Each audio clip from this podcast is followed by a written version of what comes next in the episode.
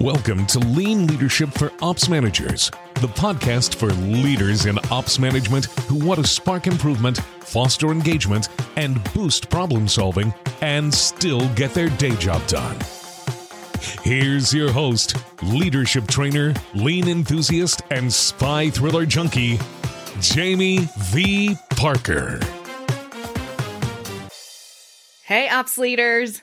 Today, I'm going to share my perspective on what the definition is of lean leadership. And it's kind of an elusive, hard to define thing.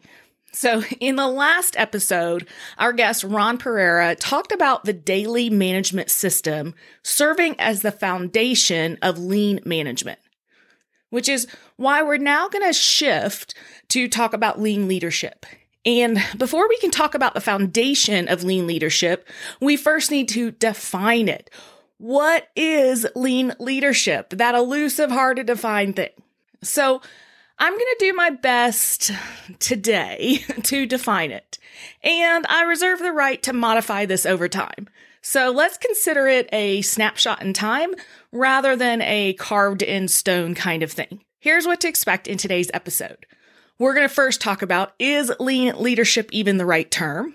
And the second thing we're going to do is define lean leadership, breaking it down into lean and leadership. And then, of course, I'll leave you a next step. So, first up, is lean leadership even the right term? Full disclosure, I don't know.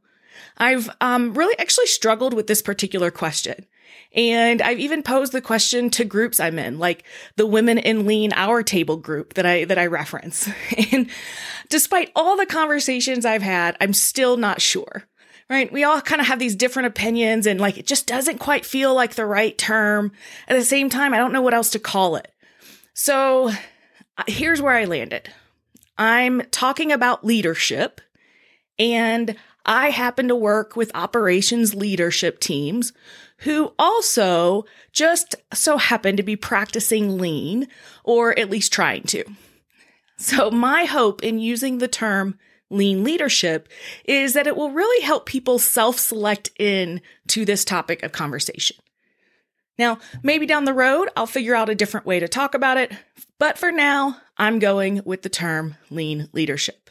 So if I'm using the term lean leadership, what's the definition of it? And I want to break it down. We're going to talk about lean, then we're going to talk about leadership. So first, let's talk about lean.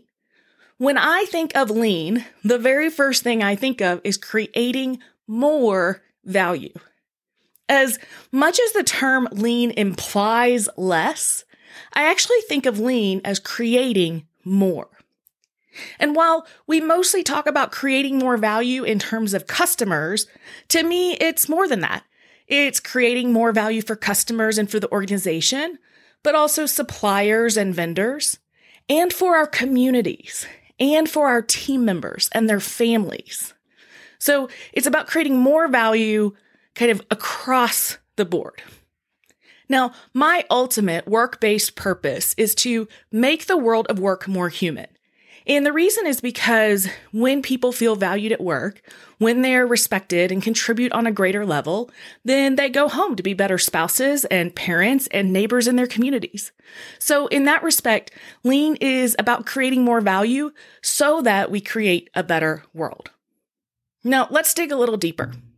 We often hear about and talk about the two pillars of lean, respect for people and continuous improvement. And I'm going to do that here as well. So let's start with the respect for people pillar. We know that respect for people is more than just common courtesy. In fact, I first heard the term respect for humanity from John Miller, one of the co-founders of Gemba Academy. And this idea that it's more than just casual, respectful interactions, but there's a greater meaning to this pillar in that we respect the greater human experience, that we acknowledge the gifts that individual humans bring to their table, and that we contribute to the broader human world. What all of that means to me when breaking down the respect for people pillar is that there is a higher purpose. While we might have a job of delivering results, we actually have a greater purpose and responsibility in serving the human experience. Okay. Now let's talk about the pillar of continuous improvement. Now, as I mentioned before, lean in my mind is about creating more value. Yes, for customers and yes, for everyone else. So the big question is, how do we do that? And to me, it really comes down, this continuous improvement idea comes down to three things. Number one, seeing. Number two, learning. And number three, taking purposeful action. So we have to learn to see. We have to train our brain to see. We have to put in the beliefs and the behaviors and the systems that help us see. And then we have to learn. We talk about problem solving. Heck, I talk about problem solving, but that's really about learning, and not just learning ad hoc, but creating a learning culture, a learning team, a learning organization. And finally, we take purposeful action. It means that learning is not enough on its own. I can go and see and learn all day long. I can make everything I do as a leader about learning. But if I don't take purposeful action based on that learning, then it's not enough. So quick summary on lean. Lean is about creating more value for everyone. The respect for people pillar is about having a higher purpose to serve and improve the broader human world, the human experience. And the continuous improvement pillar is about seeing, learning, and taking purposeful action. So that's the long way about the lean part of the definition of lean leadership. Now let's tackle the leadership part of lean leadership. First up, I did a bunch of research on the definitions that already exist for leadership. And let me start by saying that the Merriam-Webster definition was not helpful at all. I read a lot. I read about leadership needing to be defined by each organization as their own definition. I read Peter Drucker's quote, "The only definition of a leader is someone who has followers." And John Maxwell's quote, "Leadership is about influence, nothing more, nothing less." I read an article from Small Business that says, "Leadership is the art of motivating a group of people to act toward achieving a common goal." And I read articles and entire books about leadership that didn't define it, but just talked about the characteristics or values or actions that collectively meant leadership. I wrote a bunch of stuff down in my own reflection of this topic, and here's where I landed, at least for now. Leadership, in my mind, is really to serve and develop people through human interactions and relationships towards the achievement of goals that support purpose. So let's break that down into three parts. First one, serve and develop people. So to me, leadership is an act of service. It's something that we do in service of another. And one required piece of serving others is development. We develop people. It's core. We develop them in their beliefs, behaviors, and system. Ways that create an opportunity for them to make work better, and ways that make their personal lives better. Because when we develop people, the application of that development is not just limited to operations, it's the whole person. So we serve and develop people. Second part, through human interactions and relationships. Look, I've said it before and I will say it again now. Business is personal, and leadership is a relationship. So I'm specifically calling this out in my definition because I want to make it clear that leadership is an active process that happens in the interactions we have with people. It's not something that's automated by AI. It's not something that we can delegate or defer to our visual management systems or our audit processes. Leadership happens between people. So we serve and develop people through human interactions and relationships. And then finally, the third part, toward the achievement of goals that support purpose. This essentially says that we don't just lead randomly, right? We lead towards goals. In work, those may be KPI goals, or they may be culture-based goals. Or it might be goals of developing the person so that they're inspired to create change in their personal lives. The point is that there are goals that we are leading towards and that those goals are purposeful. the greater good, the true north, you may call it. So we put that together, and my current personal definition of leadership is this.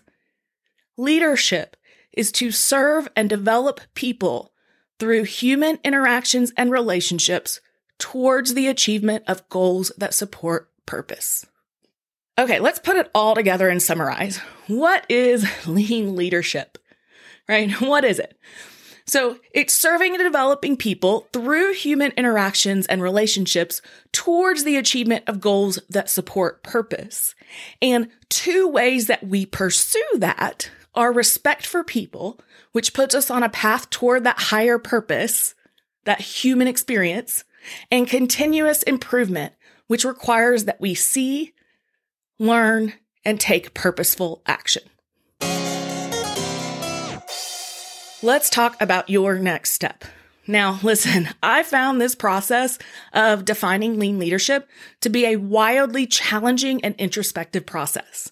In fact, I was originally going to talk about this topic toward the beginning of the podcast, but when I started digging in, I decided I wanted to allocate more time to really be deliberate in researching and experiencing and understanding and thinking about this topic and putting it into my words.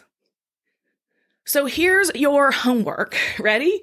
Your homework, your one next step, is to think through this for yourself. So as I shared my current definition of lean leadership, let me ask you, what is it about my definition that you feel completely aligned with? What is it about my definition that you don't feel aligned with? Where do you disagree? And finally, what would you include in your definition of lean leadership that you didn't hear in my definition? What's missing? I am super interested in hearing what you come up with. So you can share in the comment section on the podcast page. Just go to processplusresults.com/podcast and then find the episode. There's a place for comments at the bottom. Or just head over to LinkedIn and @mention me. On LinkedIn, I'm listed as Jamie V. Parker. That's V like Victoria. I'm really looking forward to hearing what you came up with. Where do you agree? Where do you disagree? What's missing? Until next time.